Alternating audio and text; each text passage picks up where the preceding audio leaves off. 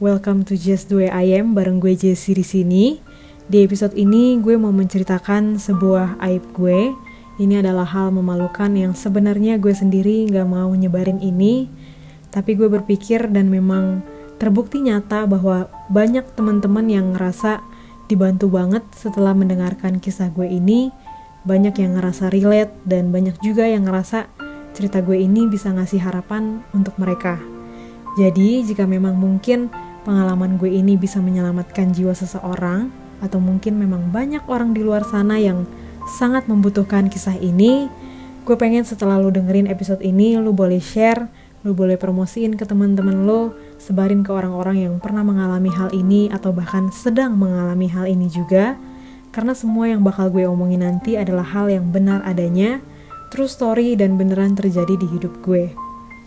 Justru ini adalah titik awal kenapa gue bisa bikin episode-episode podcast gue yang lain dan bagaimana hidup gue bisa berubah sampai jadi kayak sekarang. So, gue langsung aja, waktu itu di tahun 2019, tahun yang mungkin bagi banyak orang adalah tahun yang luar biasa seru, karena belum ada covid, orang-orang masih happy, orang-orang masih bisa ke mana aja, tapi justru itu adalah tahun terburuk di mana gue mencapai the lowest point of my life.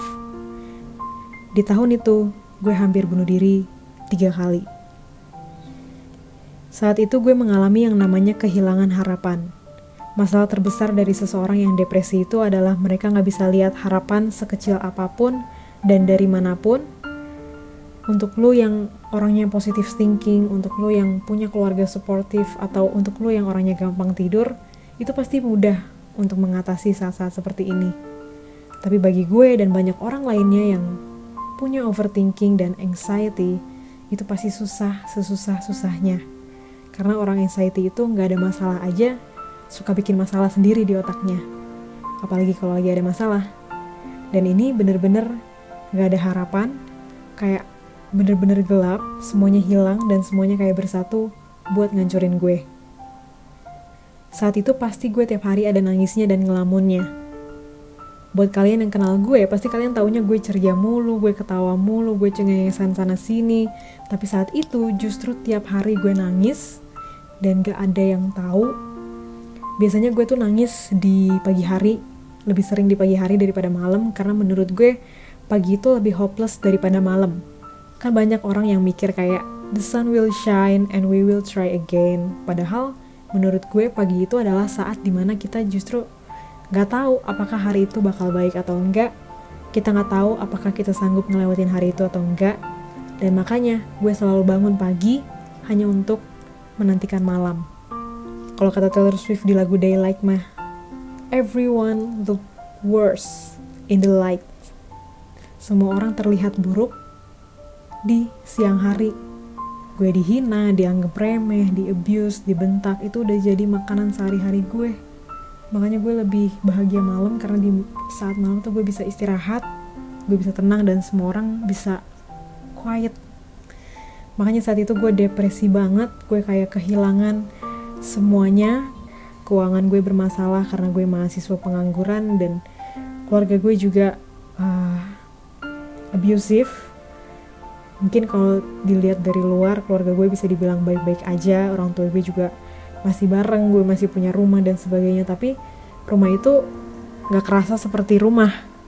Karena dari dulu orang tua gue itu suka kasar suka mukul suka teriak-teriak suka berantem. Dan menurut mereka itu adalah hal yang oke. Okay. jadi sisi keluarga gue nggak baik keuangan gue nggak baik hubungan gue sama seseorang juga nggak baik gue juga udah nggak bisa ngumpul bareng temen gue karena mereka udah pada lulus dan mereka udah pada mencar. Terus anjing gue diambil, HP gue rusak, dan gue juga belum dapat kerjaan, jadi semuanya hancur dalam satu waktu yang sama. Di situ gue hopeless banget, udah gak ada harapan yang bisa gue ambil lagi. Berkali-kali gue bertanya, kenapa harus gue? Kenapa harus gue yang ngalamin semua ini, dan kenapa semuanya harus terjadi saat ini?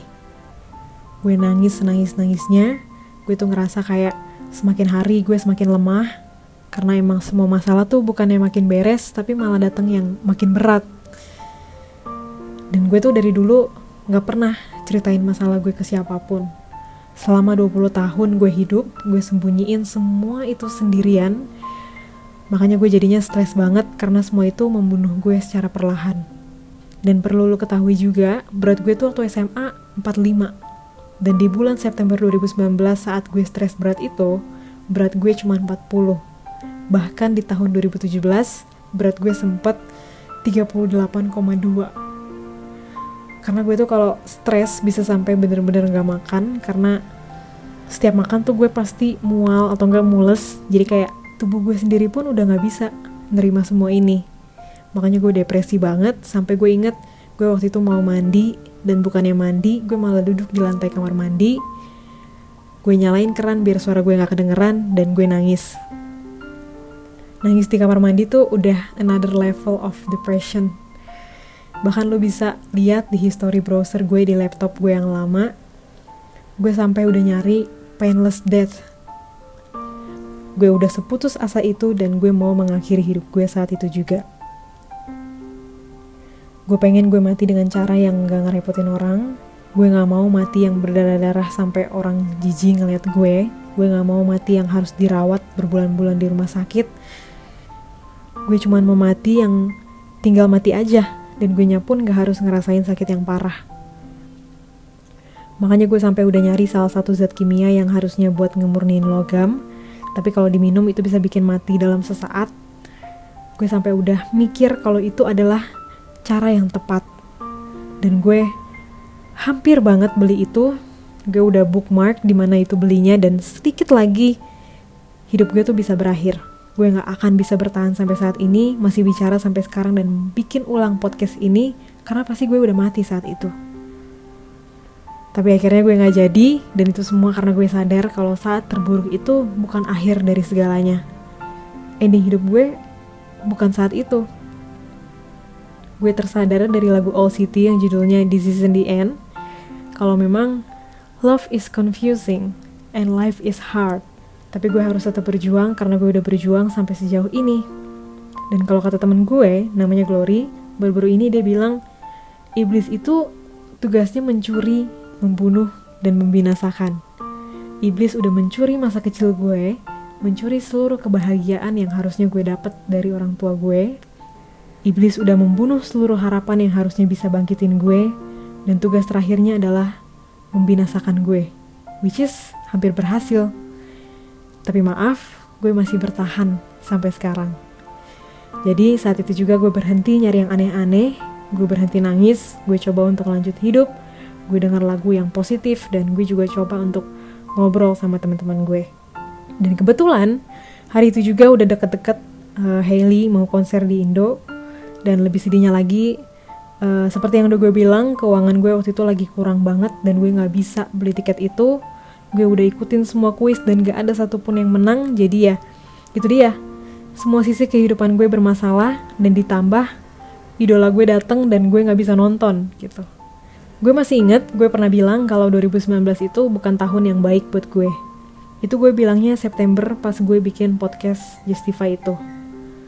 Masih ada sisa 4 bulan menuju 2020, dan ternyata semua masa buruk yang gue alamin tergantikan di 4 bulan terakhir di tahun 2019 itu. Banyak keajaiban terjadi, besokannya gue tiba-tiba di chat sama salah satu temen gue yang bilang kalau dia punya tiket gratis buat gue. Gue shock banget, dia dengan cuma-cuma mau ngasih tiketnya buat gue dan gue kayak, wow, ini beneran, gue nggak pernah ngebayangin gue bakal nonton karena gue tahu gue nggak bisa. Gue nggak ada uang dan gue nggak menang kuis apa pun itu hamin satu konsernya dimulai. Jadi udah nggak mungkin banget gue bisa dapet tiket. Tapi teman-teman gue beneran dapet dan gue beneran nonton. Gue langsung mikir oh my god kalau aja saat itu gue beneran mati kalau aja saat itu gue beneran ngeracunin diri gue sendiri gue nggak akan bisa nonton Hailey. Dapat barisan paling depan gratis didadahin Hailey. Dan yang lebih parahnya lagi, foto gue di-upload sama Hailey Steinfeldnya langsung. Gak berhenti sampai di situ, beberapa minggu setelahnya, after gue interview di puluhan kantor sendirian, sampai semua stasiun KRL tuh rasanya udah pernah gue turunin buat interview, tapi semuanya gagal. Akhirnya gue diterima di sebuah perusahaan di Alam Sutra Tangerang, dan kerjaannya juga bener-bener yang gue pengen banget. gue dipertemukan dengan banyak teman-teman baru yang luar biasa seru dan bisa nerima gue apa adanya. Gue juga ketemu bapak kos yang luar biasa baik. Bahkan kalau dilihat dari momen saat ini, Oktober 2021, gue udah cukup banyak belajar dari kantor itu dan gue udah resign dari kantor tersebut dari bulan Mei lalu. Gue udah melangkah ke tangga yang lebih tinggi. Gue menggapai impian gue dari dulu bahwa gue pengen kerja di Jakarta di gedung tinggi yang ada mesin kopinya dan itu semua kecapai. Padahal itu adalah hal yang benar-benar gak pernah gue expect. Gue mungkin pernah mimpin ini semua, tapi gue gak pernah berharap bahwa mimpi gue itu bakal jadi nyata. And for your information, bokap gue itu gak bisa baca guys. Bokap gue itu gak sekolah, nyokap gue gak sekolah, koko gue gak sekolah. Makanya mereka percaya kalau pendidikan itu bukan kunci kesuksesan. Mereka bisa sukses tanpa harus sekolah, makanya dari dulu gue juga disuruh untuk berhenti sekolah. Gue mau masuk SMA aja itu gue harus nangis dulu, gue kuliah harus ngurus semua berkasih sendirian, jadi mana mungkin gue bisa ada di titik hidup gue saat ini kalau gue sekolah aja susah. Tapi ternyata semuanya itu terjadi dan kuncinya cuma satu guys. Just keep going. Apa pun yang terjadi, jangan nyerah karena yang penting itu bukan seberapa lu usaha, tapi seberapa lu gak nyerah. Dan ketika lu gak nyerah, gue percaya the universe itu pasti bakal ngedukung lo.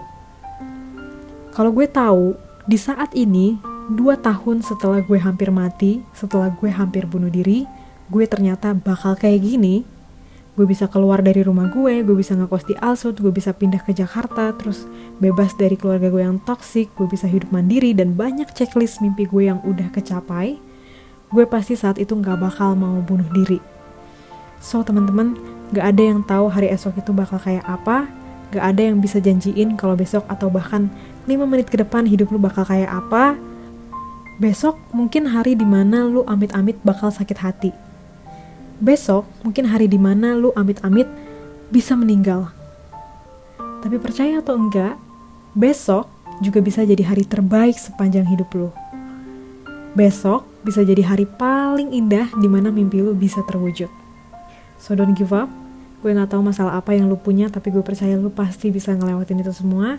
Cukup lakuin yang terbaik untuk hari ini, karena anything can happen, and nothing is ever impossible.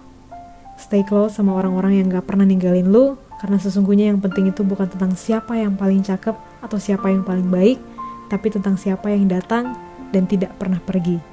Ada satu lagu dari The Greatest Showman yang judulnya This Is Me, ini pasti kalian tahu. We don't want your broken parts.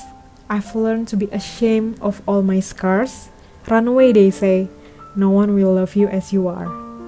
Di dunia ini, pasti semua manusia berbuat kesalahan, pasti semua punya kekurangan, dan pasti semuanya punya sisi buruk yang sulit untuk dilupakan. Kita hidup di tempat di mana pasti kita bakal ketemu banyak orang jahat, atau kitanya yang jadi jahat. Tapi jangan putus asa cuma karena hal itu. Ayo bangkit dari sisi keterpurukan kita, Jangan malu sama luka yang kita punya, obatin luka itu dan balut luka itu dengan hati kita yang baru dan yang bisa menerima. Jangan nyerah gitu aja, life must go on. Tetap semangat dan pastinya harus be yourself.